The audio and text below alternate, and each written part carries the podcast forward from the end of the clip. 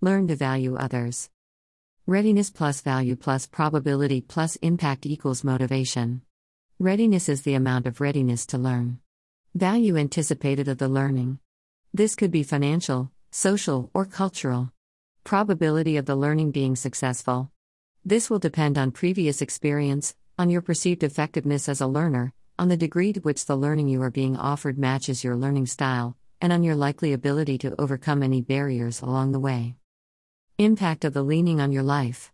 This could be in terms of the opportunities it will create, the likelihood of dealing with some external change, or the degree to which, if you can acquire the learning, you will be markedly more fulfilled as an individual. Motivation you have toward a particular learning opportunity.